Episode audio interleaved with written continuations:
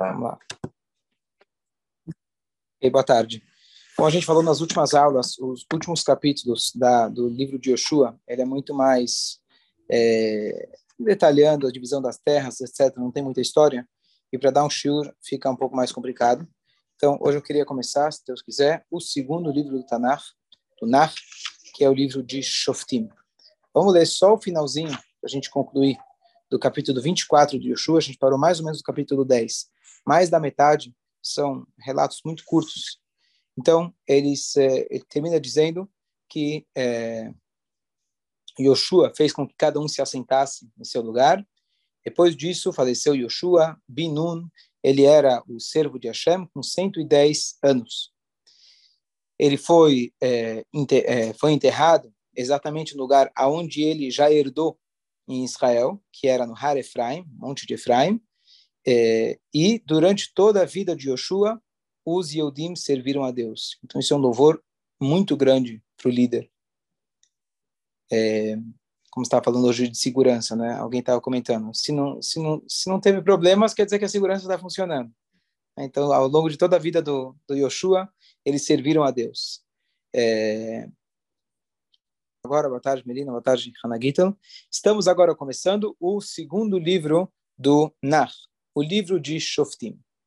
Vamos dar uma pequena introdução para o livro de Shoftim antes da gente começar a ler. Shoftim, Shofet é juiz.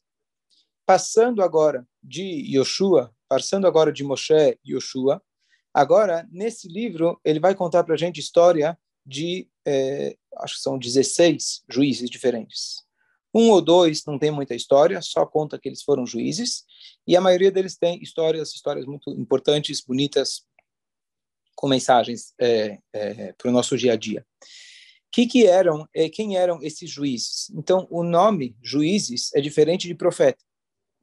Esses juízes, podemos dizer de certa forma que aqui a gente está tendo uma evolução, é, evolução não seria o contrário, né? Que a, a uma queda, na verdade, na é, visão profética com Hashem. Moshe falava direto com Hashem. Yoshua, perto do Moshe, já era chamado a lua perante o sol. Ele era só o reflexo de Moshe. Então, os próximos, o nível de profecia deles, ele já não é tão grande igual do próprio Yoshua. Afinal, Yoshua parou o sol, fez aquelas, comentou aquelas guerras mais, é, mais críticas. Aqui teremos também algumas guerras que vão ser completamente milagrosas, por necessidade do momento, mas lembrar daquele conceito que inclusive coincide bem com Hanukkah, que a gente analisou hoje de manhã, Hanukkah e Purim, que inicialmente Hashem ele quebra as leis da natureza para as pessoas, para dar um impacto, mas depois ele espera que a gente possa enxergar pela natureza como estar em Israel, como a convivência no dia a dia de Israel também é um milagre. Então, aí começam os os, eh, os shoftim. Esses shoftim, shofet eram juízes, as pessoas vinham, na verdade, para esses é, rabinos, etc., com interesse, que era o interesse de serem julgados. E o Moshe, ele fazia um papel duplo. Ele era o profeta, ele era o juiz, ele resolvia as brigas, ele comandava o povo, ele era o homem que fazia tudo junto. Normalmente, um juiz seria um cargo, o profeta era outro cargo. Mas uma suposição, talvez, é de que se ele não fosse o juiz, ninguém ia vir falar com o rabino. Falar com o rabino para quê? Para ele me falar o que eu tenho que fazer, que eu tenho que rezar mais, tenho que fazer mais missão. Não. Então ele é meu juiz. Ah, estou com problema com o vizinho. Com quem eu vou falar? Vou falar com o juiz. Bom, aí já passo lá, aí já vai ver, vai fazer uma análise da minha ficha, aproveitar, ensinar um pouco mais de Torá e etc. Então eles serviam agora com esse papel duplo. É, E agora, então, começa o, o, o, o, Vamos ler logo o primeiro dos juízes. Então, vamos lá. E foi depois do falecimento de Yoshua, e depois que ele faleceu, o povo de Israel dizem para Hashem: quem vai agora continuar a nos comandar? Quem vai agora continuar as nossas brigas, as nossas guerras? Que a gente falou que, por um lado, todo mundo já estava sentado, mas de maneira geral, em cada terra, em cada cidade, ainda tinha muito para ser conquistado. Né? Isso, localmente falando. E aí Hashem fala, Yehudá, ele vai se levantar, Yehudá vai ser a tribo que vai comandar. e fica tranquilo que a tribo de Eudá, ela vai ter sucesso. E eles começam as guerras, aqui não entra muitos detalhes, eles destroem cidades, etc. Então, a primeira guerra que eles fazem, a Torá não conta para a gente muitos detalhes, mas eles foram contra um rei chamado Adoni Bezek. Conhece a Bezek em Israel? O que é a Bezek? Quem está aí? Não sei se não existe mais. É a empresa telefônica, Bratel de lá, é a Bezek. É, então, a, a, o senhor de Bezek, esse era o nome dele, ele, é, ele foi perseguido, o povo de Israel matou 10 mil pessoas desse exército, é, e eles ainda pegaram o rei e cortaram os dedos dele, na verdade a parte de cima, Behon, que significa o, o topo, a parte, o primeiro, primeira dobra dos dedos, de todos dos, é, dos, dos pés e das mãos. E ele, ele fala o seguinte, ele termina quando ele foi, quando cortaram dele, ele fala, olha, Deus, na verdade, me castigou, porque é, eu fiz isso com outros, é, com outros reis, e agora Hashem retribuiu para mim a mesma coisa. Trouxeram ele para Jerusalém e mataram ele lá. O drástico esse começo. Depois, os Bnei Yehudá conquistaram Jerusalém, eles é, é, é, foram até lá e destruíram todo mundo e queimaram a cidade, Jerusalém. Depois eles foram para outros lugares, ele começa a descrever onde eles foram, e agora eles vão para um lugar chamado Kriyat Sefer. Kriyat é como se fosse um... Kriyat é uma, uma aldeia. Kriyat Sefer. O que é esse Kriyat Sefer? Então, esse Kriyat Sefer a princípio seria o nome de um lugar. Só que o nome desse lugar é um nome esquisito. Kriyat Sefer, livro. Então, aqui, na verdade, o Yoshua, o Yoshua não, o Kalev, desculpa, que ele era da tribo de Eudá, ele vai falar o seguinte, quem conseguir conquistar essa cidade, ele vai poder ganhar a minha filha em casamento. E lá foi foi um jovem rapaz, ele conseguiu conquistar essa cidade e ele se casou com a Arsa, que era o nome da filha de Caleb. Deixa eu só. Que o nome dele era, só um segundo, Otniel Ben Knas, isso que eu estava procurando. Otniel Ben Knas. Ele foi aquele que conseguiu conquistar essa cidade. E aqui tem uma coisa curiosa. Essa cidade, você vai dizer, bom, um cara que é guerreiro, ele vai falar, eu vou dar minha filha para o cara que, que ele é guerreiro. Um cara que ele é um sábio, a pessoa que ele é, um estudioso da Torá, Caleb, vamos lembrar, é um daqueles espiões que não falou mal da terra de Israel desde a época de Moshe, sobreviveu até agora, está comandando o povo por enquanto, enquanto não tem um novo líder. Ele é aquele da transição que ele está comandando a tribo, que Hashem falou, essa é a tribo que vai conquistar. Ele vira e fala, quem conquistar a cidade? E se fosse dar um brutamonte, o cara não estudado? Então aqui tem uma explicação mais profunda que é o seguinte: a conquista dessa cidade, além da conquista geográfica, ela simbolizava uma outra coisa. Kriyat Sefer levou esse nome porque, na verdade, era uma conquista espiritual. O que aconteceu? Quando Moshe Rabbeinu faleceu, foram esquecidas centenas de leis. Como que foi o esquema da Torá? O esquema foi, Deus deu a Torá escrita, Moshe foi lá, transcreveu. E oralmente ele passou várias leis. Por exemplo, nós temos a lei que o tefilim tem que ser preto. Você tem um shin de um lado com três pernas, o outro com quatro pernas. São leis que foram passadas oralmente de Moshe, geração em geração. Só que, quando Moshe era bem no... Como vai? Para o Hashem. Quando Moshe Rabbeinu tinha falecido, então essas alachot foram esquecidas. E agora, esse Otniel ben Kenaz, ele foi aquele que conseguiu relembrar todas essas leis. Então, essa conquista, na verdade, foi a conquista, de fato, de um lugar geográfico chamado Kriyat Sefer, mas foi a conquista que esse homem demonstrou, paralelamente, que ele também conseguiu lembrar as leis que tinha se esquecido, no, na verdade, foi no Shiva de Moshe Rabbeinu, quando esqueceram essas alachot. E aí, então, o Caleb ele falou, aquele que conseguir conquistar a cidade, que era, na verdade, um sentido duplo, que não está aqui no literal, mas é a explicação mais profunda, é aquele que vai poder se casar com a minha filha. Então, esse Otniel Bentnaz, ele foi capaz de reaver, trazer de volta todas essas alahot que passaram a fazer parte integral, já eram parte integral do judaísmo que, é, é, que foi passado por Moshe. E aí, então, esse Otniel Ben Knaz, ele era... É, ele se casou com a Arsa. Então, a história foi que depois que ela ganhou o seu marido, ela foi até seu pai. Quando ela chegou perto do pai, não do noivo, ela se atirou do, do burro. E aí perguntou: O que aconteceu? O que está te faltando? Ela falou: Meu dote, tá, tá faltando um pouquinho. Precisa mais umas uns trocados. Eu vi que não é fácil, não. Tem muita conta para pagar, condomínio, água, luz, casei, agora não é fácil.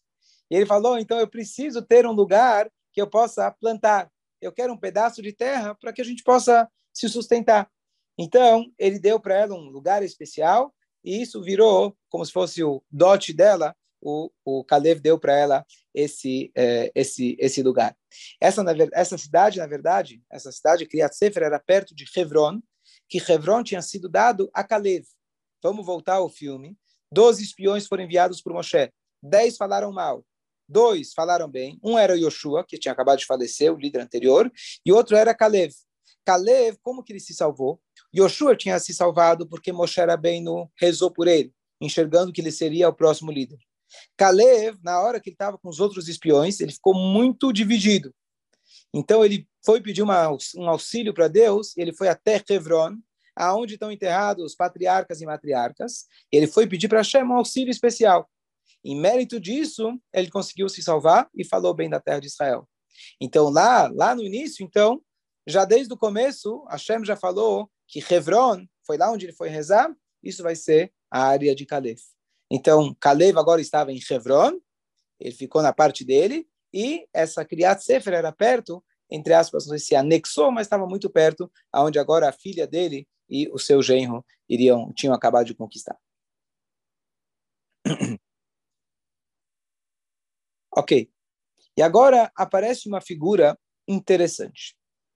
Nós temos na Torá o sogro de Moshe. Sogro de Moshe, no meio da depois tem uma discussão quando que ele veio exatamente, antes da Torá, depois da Torá ter sido dada, mas ele vem lá encontrar Moshe Rabbeinu. E aí ele encontra Moshe Rabbeinu, Moshe Rabbeinu recebe ele muito bem, tarará, tarará, ele dá para ele a opinião, a ideia de como montar toda uma estrutura de juízes, etc. E aí, finalmente, o Itró fala, estou voltando para casa. Moshe Rabbeinu fala, insiste para ele ficar, e finalmente ele acompanha ele, o, o, o, o ele fala, estou voltando para casa. Dizem nossos sábios, por que ele voltou para casa? para fazer a conversão dos seus familiares também.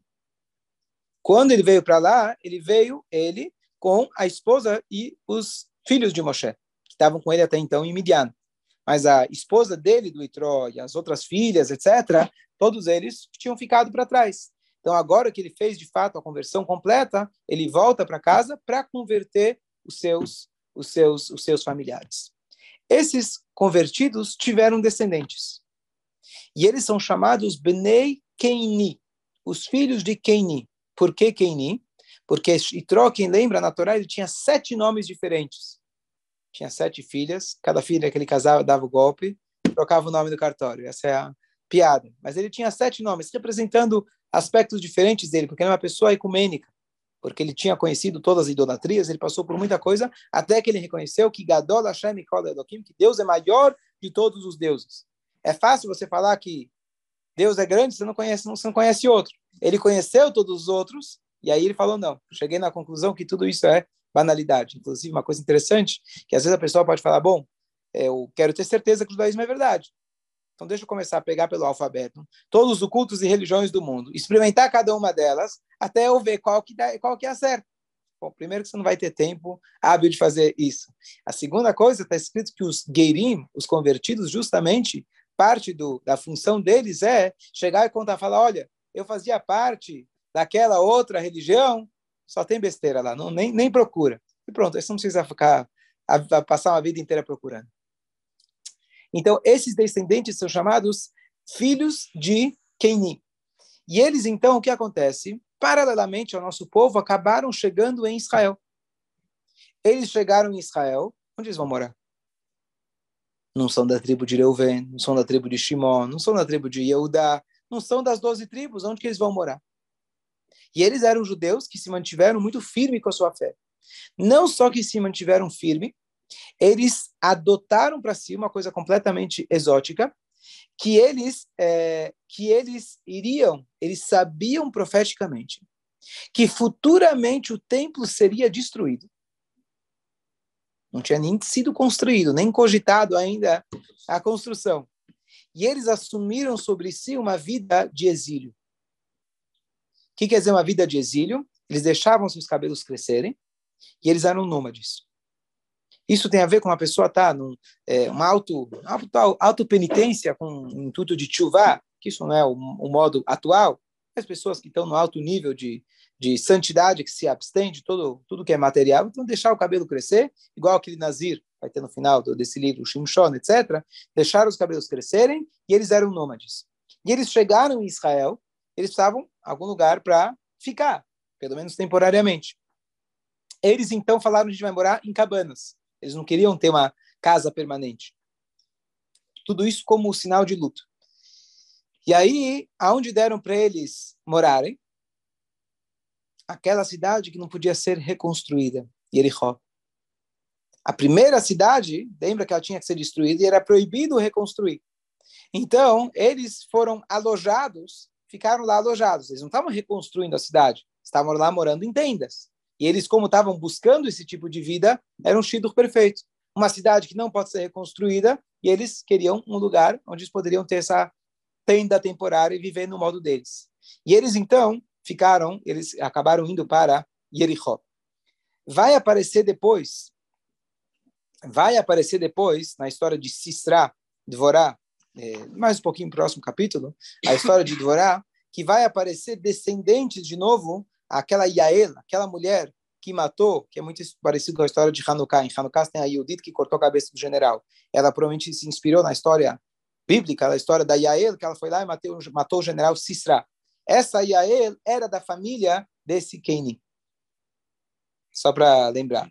E por que aquele Sisra, aquele general, foi procurar ajuda dela? Porque ela, ele falou, eu tenho um trato de paz com essa família. Porque era uma família, digamos assim, de convertidos, que eles moravam isolados do povo judeu. Então eles eram mais ou menos um parve assim. Então esse inimigo do povo judeu falou: oh, eu vou lá e aí eu acho que ela vai me proteger. Ela não é judia assim, não vive, não convive com todo mundo. Ela é descendente do Itró, que vivem reclusos. Então quem sabe lá vai me ajudar. Então ela chamou ele para dentro, deu vinho para ele e acabou matando o inimigo do povo de Israel. Então para a gente ver realmente como eram pessoas muito especiais e muito dedicadas. Apesar que eles dominaram Jerusalém, eles não se assentaram em Jerusalém. Jerusalém havia uma promessa que só na época de Davi que ele iria comprar e etc. Jerusalém ia ter um trâmite para que Jerusalém fosse de fato habitado, que fosse lá eles moraram. Então eles dominaram Jerusalém, mas eles não foram lá morar. Quem eram os habitantes de Jerusalém? Qual tribo? Era a tribo de Binyamin. E eles então não foram lá se assentar. E aí ele continua dizendo cada uma, cada uma das tribos para onde eles foram. E agora vai começar, só para concluir, a ideia do que, que acontece nesse livro. Esse livro ele tem uma constante. E a constante é a seguinte: desde antes da gente entrar em Israel, a Shem já dá para a gente várias diretrizes para a gente tomar cuidado em relação à terra de Israel. Por quê? Então, a Torá fala, por exemplo, terra de Israel um lugar sagrado. Se vocês não se comportarem, a terra vai vomitar vocês para fora. Essa é a linguagem. Sim, sim. É, esse é um detalhe. O outro, a Torá fala: vai haver uma época que vocês vão fazer idolatria. Eu já tinha previsto. Inevitável. O povo vai fazer idolatria. Quando? Quando estiverem na terra de Israel. Outra coisa, conquistem a terra de Israel gradualmente, porque senão vocês vão conquistar de uma vez. O animal da, da, da floresta, do campo, ele vai dominar vocês. Ou seja, se for muito rápido, vocês vão ter milagres muito rápidos, mas aqueles que sobrarem em volta, vocês vão acabar assimilando as ideias dele também. Então, Deus previa que, estando em Israel, diferente de outras épocas, quer dizer, no Egito também aconteceu isso, mas agora a gente estava num local que ele tinha inimigos em volta. A gente já era ameaçado o tempo todo. E inimigos de questão de guerra e inimigos questão de moral. Então, nas épocas que a gente era ameaçado por guerra, a gente fugia deles. Quando Deus nos livramento, o antissemitismo diminui a assimilação. Quando diminui o antissemitismo, infelizmente, aumenta a assimilação. Então, o perigo de agora, nós como povo, que estávamos no deserto 40 anos, é agora estarmos numa terra que de fato a terra é nossa, mas estamos envolvidos por inimigo, por inimigos. Ainda durante muito tempo existiam inimigos ainda dentro dentro de Israel.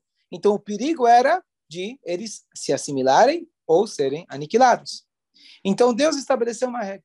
A regra é a seguinte: se você seguir o meu caminho, diz o Shema Israel, você vai poder se assentar na sua terra, você vai comer, vai satisfazer, vai chover, está tudo certo. Deus está falando especialmente sobre Eretz Israel. A gente aplica isso também no nosso dia a dia fora de Israel, mas inicialmente, a gente está falando da terra de Hashem, da terra de Israel. Se vocês seguirem o caminho de Hashem, você vai estar tá tranquilo. Se vocês não seguirem, você vai ter, toma lá, da cá. E aqui também uma coisa curiosa de Israel, que quando a pessoa está num nível mais elevado, ela consegue perceber a, a, o resultado das suas ações. Então, pega uma pessoa, por exemplo, que foi lá numa, numa festa e comeu um bolo. Ok. Pega uma pessoa que ela é, cuida o máximo da dieta dela, come só um pouquinho, chega um dia, come um bolo, o que vai acontecer? Vai ter alergia, vai ter alguma reação um pouco mais forte. Israel, a gente fala a mesma coisa sobre a Metzorá, aquela doença que tinha quando a pessoa na pele, quando fala Lachonará. Será que hoje não tem mais Lachonará? né? A resposta é, é que quando eles eram completamente puros, então uma Lachonará já se manifestava na pele. Como um tecido de seda branco, uma pequena manchinha, opa, você consegue ver. Agora você pega aquelas aquelas é, é, é, jeans rasgadas, não sei o quê, tem mais um mais um rabisco, menos um rabisco, não vai mudar nada. Então, em Israel, o, a, a, a devolução, a, a, resultado das suas ações é muito rápido. Então, na hora que o povo de Israel começava a fazer idolatria, então imediatamente, ou às vezes demorava um tempo, dependia né, da situação, mas eles tinham, na verdade, ataque dos inimigos. E é o que acontece, e a constante que tem aqui nesse livro é que a reza é lá embaixo. Quem veio para cá, a reza vai ser lá embaixo. Apesar do casamento, vai ser lá embaixo. Seis e meia só. Né? Seis e meia. Daqui, quatro, três minutos. Então, o que vai acontecer? O povo começa a se assimilar com os outros povos, fazem idolatria, infelizmente, pelo menos parte do povo, e aí aparece um, aí aparece o inimigo do povo de Israel. Eles são oprimidos, sofrem, etc. Choram para Deus, aí Deus vai lá e manda um chofete, um juiz. Ele desperta eles para chuvar, fazem uma guerra, ganham a guerra. Passa um tempo, depois da, da tempestade vem a bonança, passa um tempo, se acomoda e se assimilam de novo. Isso vai se repetindo ao longo de todo o sofrimento. Óbvio, a lição para a gente no nosso dia a dia é muito clara. A gente não tem que esperar é, se juntar para quando a gente tem um problema, Deus nos livre. Às vezes todo mundo se junta quando tem um problema, etc. A gente tem que saber que a gente ficar firme na nossa terra, com tranquilidade e continuar com a nossa fé, mesmo em momentos de bonança. Ok? Boa tarde a todos, vamos descer.